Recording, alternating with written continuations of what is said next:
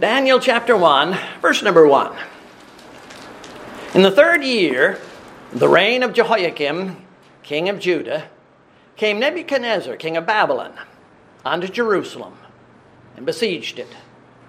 And the Lord gave Jehoiakim, king of Judah, into his hand, uh, with part of the vessels of the house of God which Nebuchadnezzar's army carried into the land of Shinar, to the house of his God.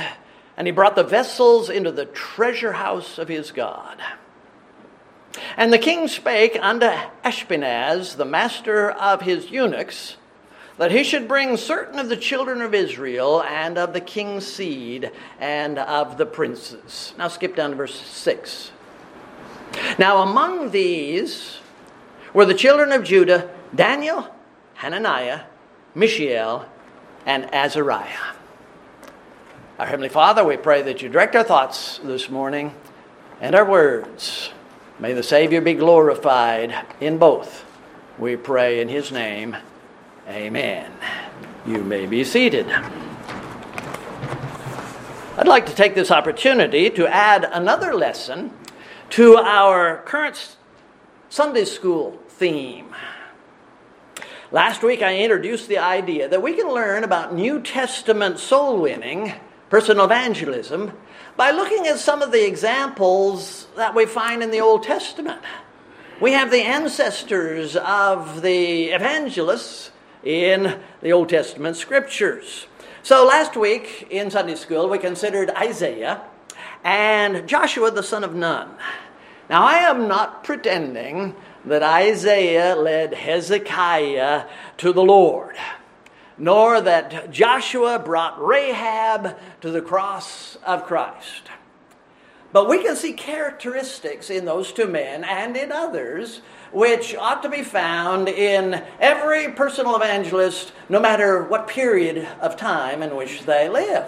And I'm not talking about the professional evangelist who gets money to go from church to church preaching the gospel. I'm talking about every one of the children of God who should be able to share what they know of Christ with others, to tell their story with others. Today, I'd like to consider some of the things about Daniel which ought to be found in us. But at the same time, I want this to be an evangelical message. With this in mind, before we get to Daniel, let's start with Nebuchadnezzar. How would you like to be king for a day? Or maybe for another five minutes or so? I'd like you to put yourselves into the very comfortable shoes of the king of Babylon. Pretty nice. Babylon was the fabulous capital of the Chaldean Empire. And you, for the next few minutes, are its chief. You're the king. You're Nebuchadnezzar. By your orders and by your armies, most of the Middle East and even east of Babylon, these countries have been brought under your power your dominion. And now wealth is pouring into your capital, making Babylon the most spectacular city in all the world. The great Euphrates River runs under the north wall of your city, then down through the middle of it, and then pours out under the south wall to make its journey onto the ocean. Uh, Alongside that river are parks and boulevards. There are bridges going across. It's pretty spectacular. It's a nice place to be. The hanging gardens of Babylon are world renowned. Uh, there are zoos in Babylon, just as Solomon had a zoo. There are galleries where fabulous works of art are being kept. It's a fabulous place. Babylon, it may be the busiest and most important city in the entire world, including the Far East. And you are living at the top of that world. The Chaldean Empire has been built by your power. fulfilling the dreams that you had when you were a small child. You are a king of a great many nations. You're a king of Babylon, of course. You're king of your whole life, if you like. You dictate every aspect of your day, from when you get out of bed to what flowers there are in your room. You choose your companions, but of course, everybody wants to be your friend, so you can be picky about those who get close to you. Maybe you've been fortunate. Maybe there has never or hardly ever been a sick day in your life. You have grown up big and strong. Even though right now you might be a little over the top, a little overindulgent. No one tells you what to do, despite the fact that you have a great many counselors who would be delighted to tell you what to do. But you do whatever you choose. You come and go as you please. You eat whatever you like. Your entertainment is whatever you choose it to be. And as a result, your life is filled with pleasure and sin whatever you choose to do. You have no thoughts of God. You have really no consideration of other people except on uh, or as how they might benefit you in some fashion or other. You believe that you have earned everything you have through your smarts, through your strength, through your daring, through your hard work. You are proud of what you have accomplished. But all things, even good things, must come to an end. Daniel chapter 4, verse number 28. All this came upon King Nebuchadnezzar. At the end of 12 months, he walked in the palace of the kingdom of Babylon. And the king spake and said, Is not this great Babylon that I have built for the house of the kingdom by the might of my power? and for the honor of my majesty? While the word was in the king's mouth, there fell a voice from heaven saying, O King Nebuchadnezzar, to thee it is spoken, the kingdom is departed from thee. Kingdoms fall, wealth evaporates, friends forsake, kings die, even British queens die and so will you. You are mortal, which means you are currently in the process of dying. Doesn't matter how old you are, that's the way it is. You have an appointment with the judgment of God. Even if you are king for a day or king for life, you have an appointment with God. One night, Nebuchadnezzar received a message from heaven the great king of Babylon heard the voice of God. In this case, it didn't come out of the pages of the Bible. It was, nevertheless, just as true as the Bible. God spoke to this man. His ears and his heart heard the words of the Lord. And Nebuchadnezzar will later testify that the speaker was the true king the King of heaven. Whether he fully understood, it was Jehovah, the creator and the judge of all his creation. It was the voice of Jehovah, who is also the Savior. Exactly the one who Nebuchadnezzar needed, although at this point in time, he didn't realize that. Remember, you're wearing his shoes. Throughout the early days of our lives, we have no recognition of our need of a Savior.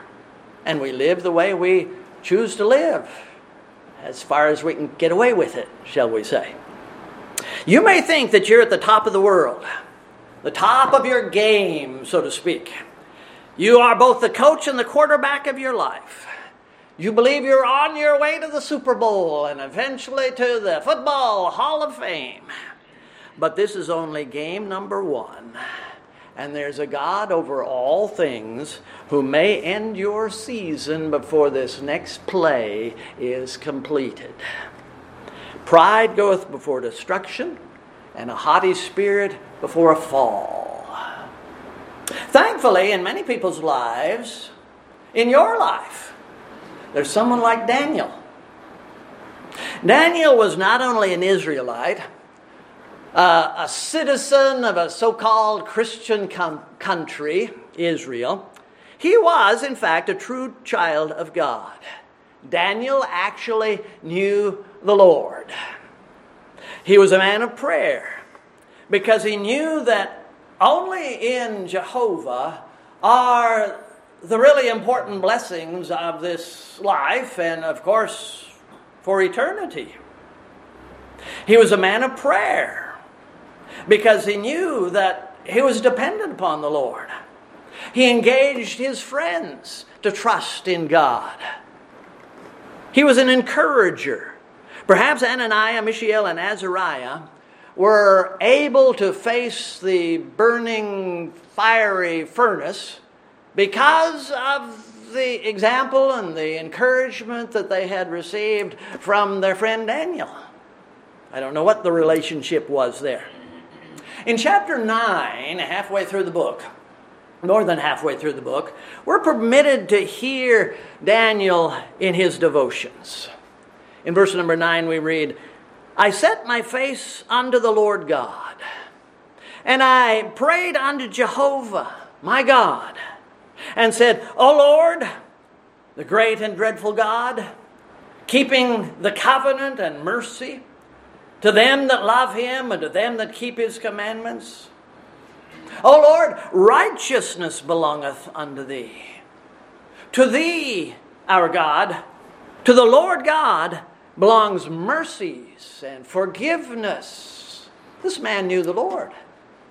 This man knew the Lord personally and theologically. Verse 19 O Lord, hear. O Lord, forgive. O Lord, hearken and do. Defer not for thine own sake, O my God. Daniel didn't beg the Lord for things based on Daniel's efforts. Lord, I deserve this. Please take care of me. I'm suffering here so far from home. Ah, my manhood has been stripped from me. I'm forced to do these things for these foreigners. Lord, you, you, you need to bless me because I deserve it. That's not the way he prayed for thy sake, Lord. Be merciful. And it wasn't to me, he was praying for Israel. Lord, forgive for thine own sake. He knew that Jehovah is sovereign.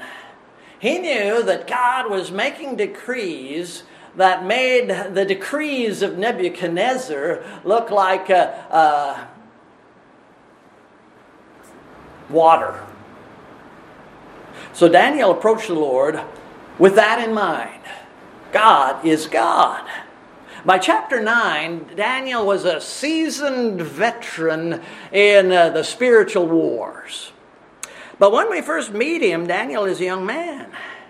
Chapter 1 describes him as one of Israel's children.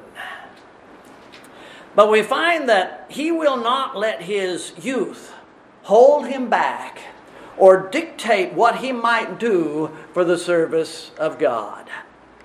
Some, some might say it began with a very small thing food. But that very small thing opened up some massive right. doors that led to a great many things later on. Our witness for the Lord isn't confined to those few moments when we get to sit down face to face with some sinner like ourselves and tell them how they might know the forgiveness of sin. Our testimony involves every aspect of our lives that which is seen only by God and that which is seen by others around us. Our testimony is not just our words, your sermon in shoes. Daniel and his three friends refused to eat the food which God had earlier forbidden to the children of Israel. It was just as simple as that. Daniel purposed in his heart that he would not defile himself with a portion of the king's meat, nor with the wine which he drank. That definitely got his overseer's attention. Because if these young men suffer, then I am going to suffer at the hand of Nebuchadnezzar. Got his attention, but at the same time, it earned his respect. And he treated these young men accordingly. Daniel was a servant of God who knew what it was to be in trouble. He suffered much. He was willing to give of himself to be an influence or a testimony to those who might see him. The first was this uh, Ashpenaz, whatever his name was, uh, his overseer. And the man listened. Eventually, he was given the opportunity to move up, shall we say. And we can see the handiwork of God. We see God working providentially to bring Daniel to this point. The king of Babylon was spoken to by God. The Lord came to Nebuchadnezzar in chapter 2 and said, Now, this is the condition of the world. This world is falling apart. Nebuchadnezzar was at the pinnacle of the world at that point. A vision was given to this man which he couldn't understand, which didn't make any sense to him. He was given a vision of a colossal statue, an image and Nebuchadnezzar was the head of this big image. And then, as Nebuchadnezzar's eyes came down the torso of this statue, it was becoming cheaper and a poorer quality until his eyes fell on the feet of the statue and he recognized that the feet were made of iron and dirt. Not very strong. It made no sense to him. He heard the voice of God, just as many of our neighbors have heard the voice of God. It made no sense. What does this mean? What shall I do? The Lord brought the soul winner, brought the evangelist into the palace at the risk of his own neck brought Daniel in to listen to Nebuchadnezzar's uh, account of what he had read. Understandest thou what thou readest or heard? Oh no, how can I, except some man should guide me? Daniel said, Let me tell you. And he explained that this world is falling apart. And that at some point it's going to be destroyed.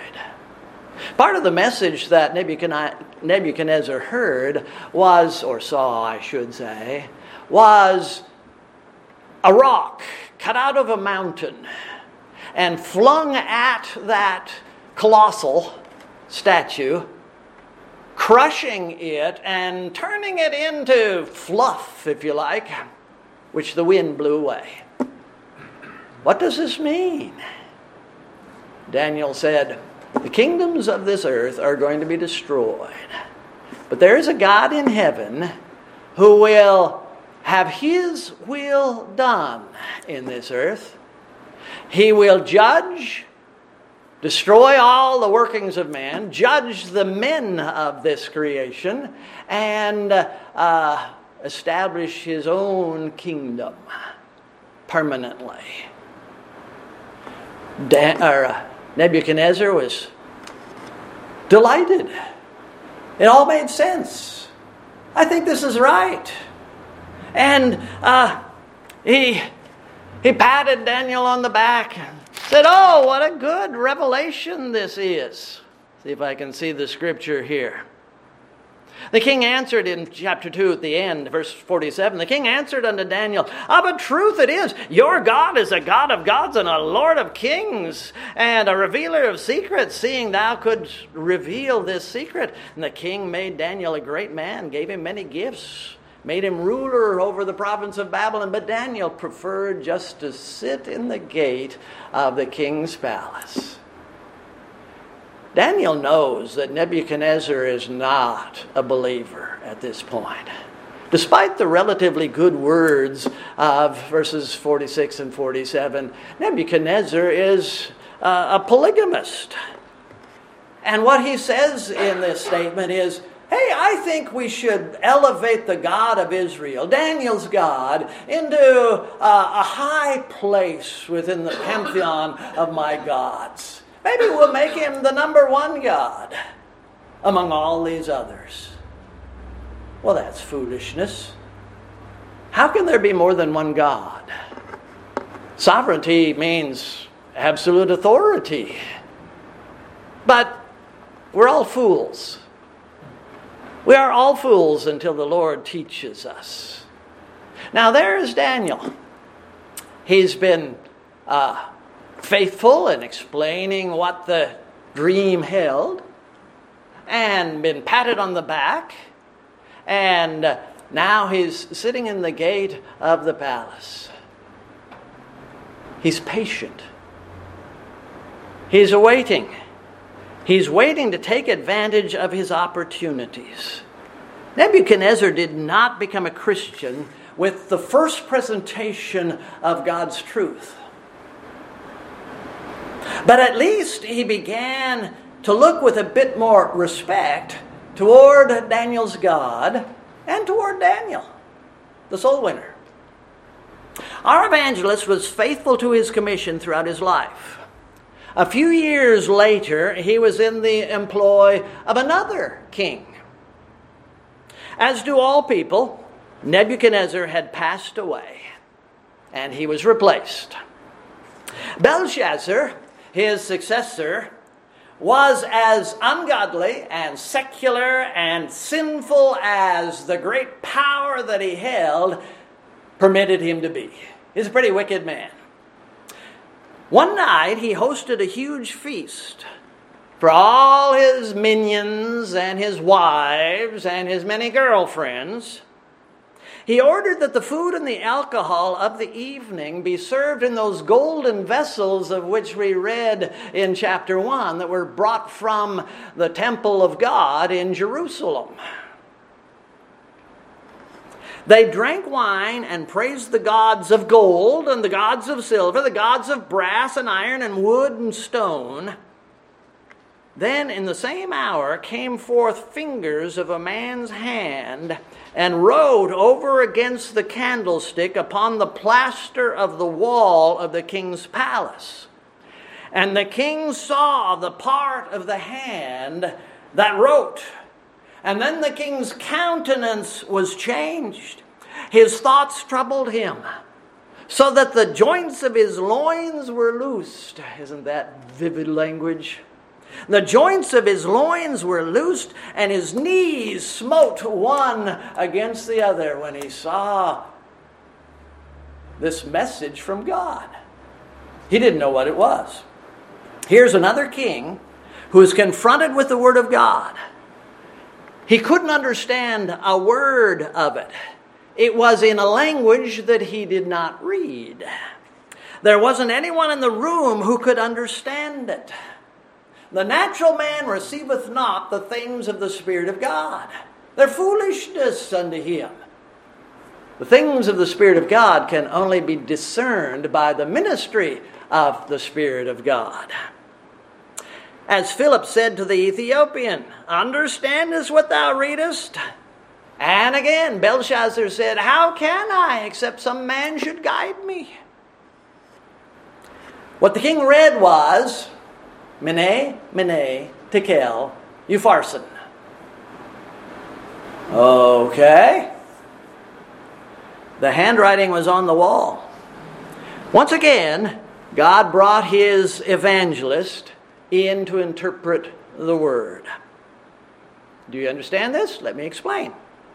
Daniel told the king that God had already judged Belshazzar and found him to be a wicked man, and therefore his kingdom would be given to another, implying, You are going to die. That's the only way kingdoms were given away in those days. Belshazzar again slapped Daniel on the back, thanking him for his explanation, but apparently that was it. Interesting. Okay. And he went on. All the soul winner can do is try to lead that soul up to the Lord. We have no guarantee of success. God has not commissioned any of his soul winners to actually save souls. All we can do is faithfully share the message of God with people who need to hear. In that night was Belshazzar, the king of the Chaldeans, slain. And Darius the Median took the kingdom.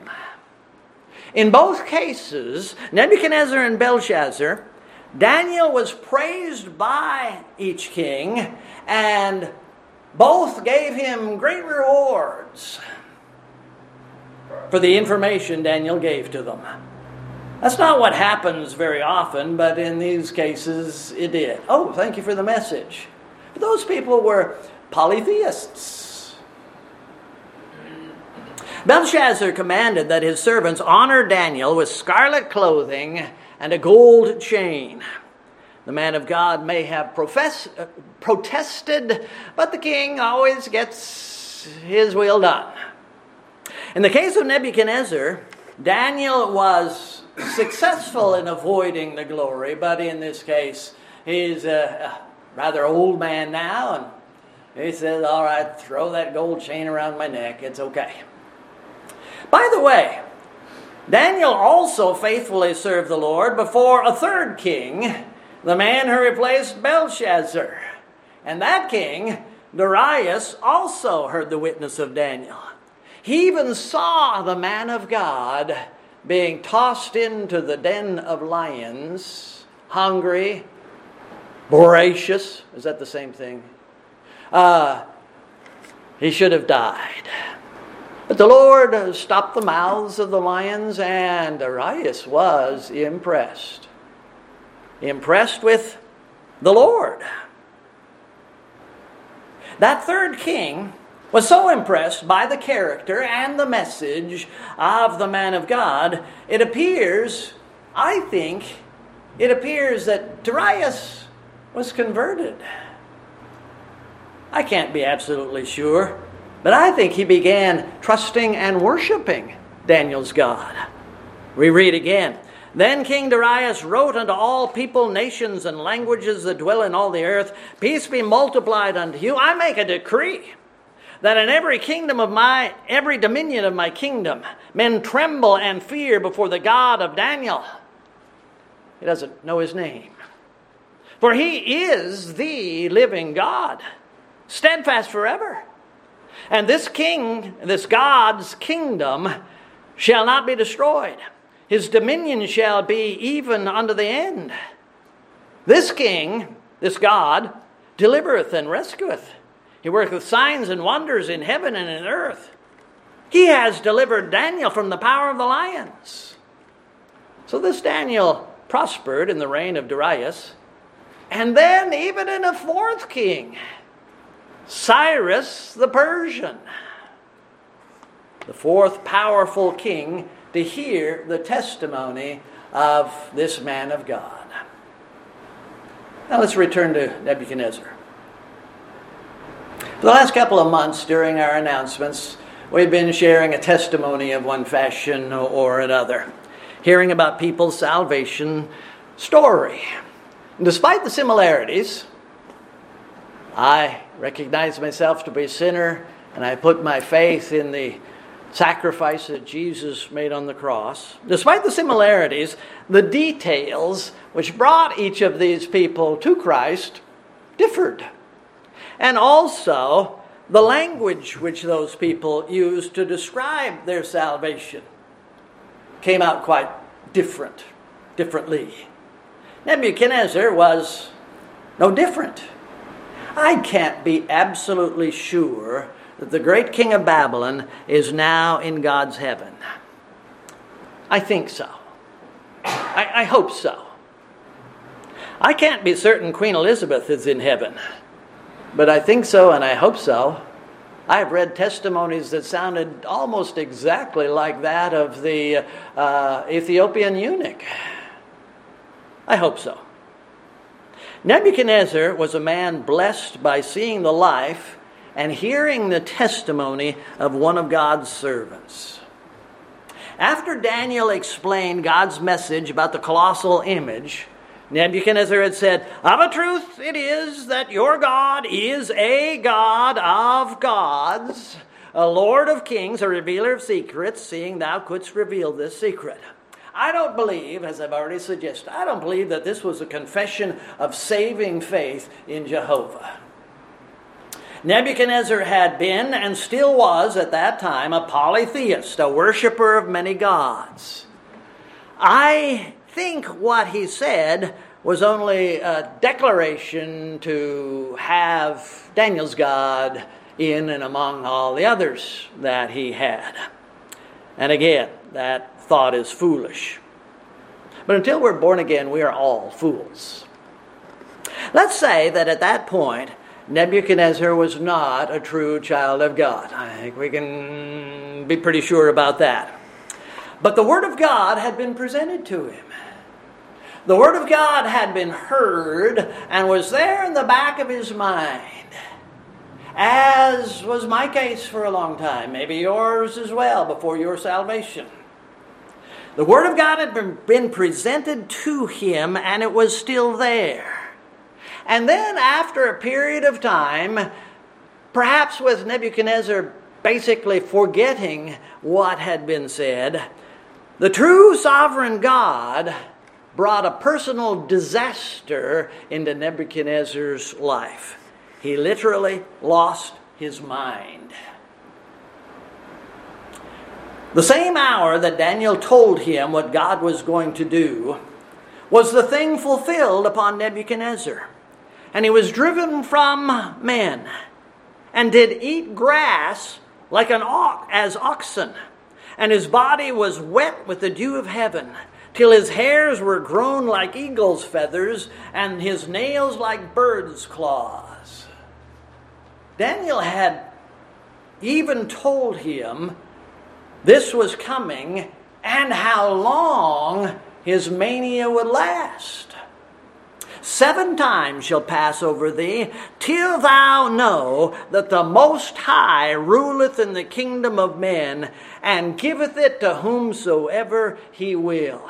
You are going to be insane until seven times pass, and then you will know Jehovah, He is God. Jehovah, He is God. And at the end of the days, I, Nebuchadnezzar, lifted up mine eyes unto heaven, and mine understanding returned unto me, and I blessed the Most High. And I praised and honored him that liveth forever, whose dominion is an everlasting dominion, and his kingdom is from generation to generation.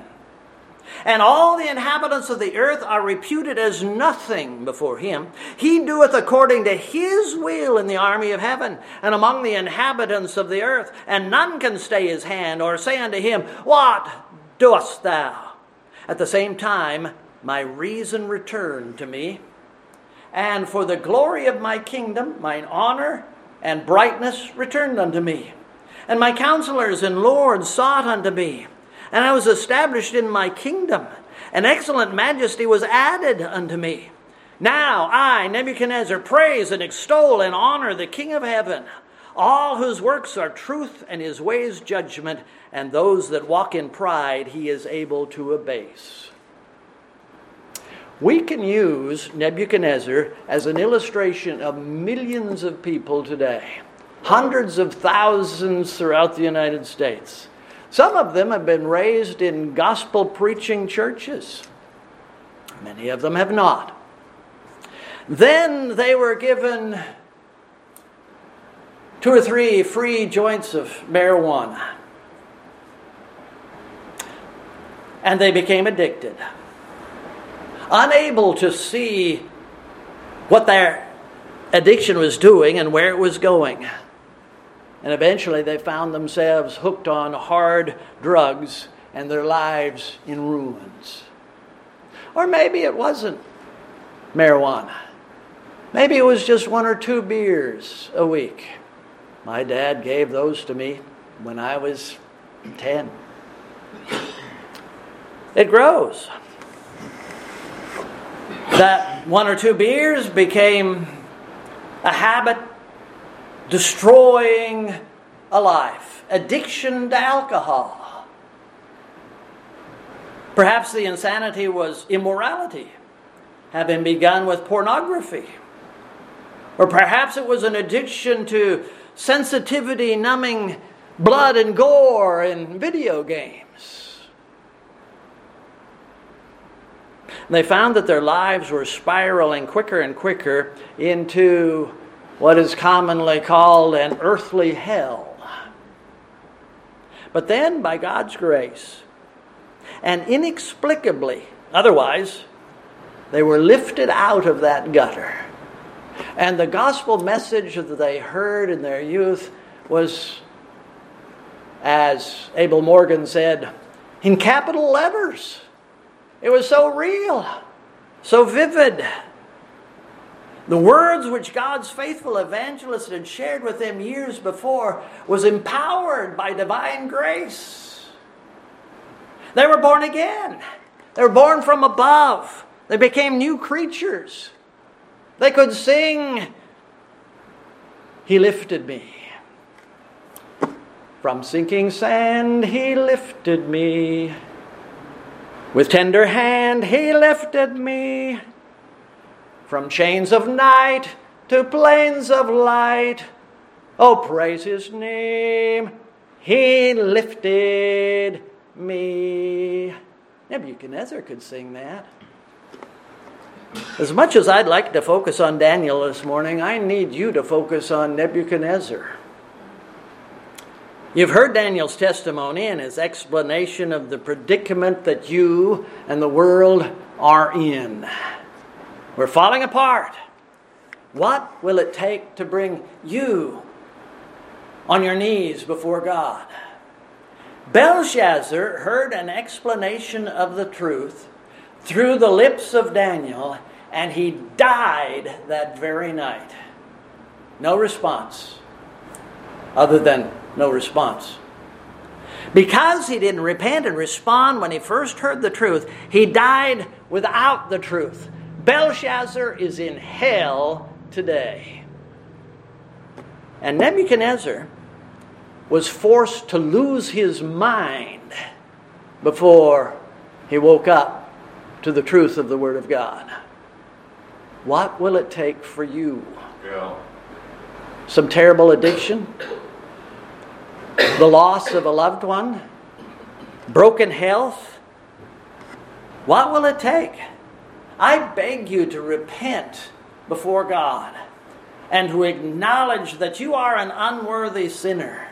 Don't force the Lord to rob you of your health. He's sovereign, He's king, He can do that. I plead with you to put your faith for eternity, for forgiveness, for, for, for salvation in the Lord. And do it today. You have no guarantee of tomorrow. Won't you this morning repent before God and believe on the Lord Jesus Christ? Please stand.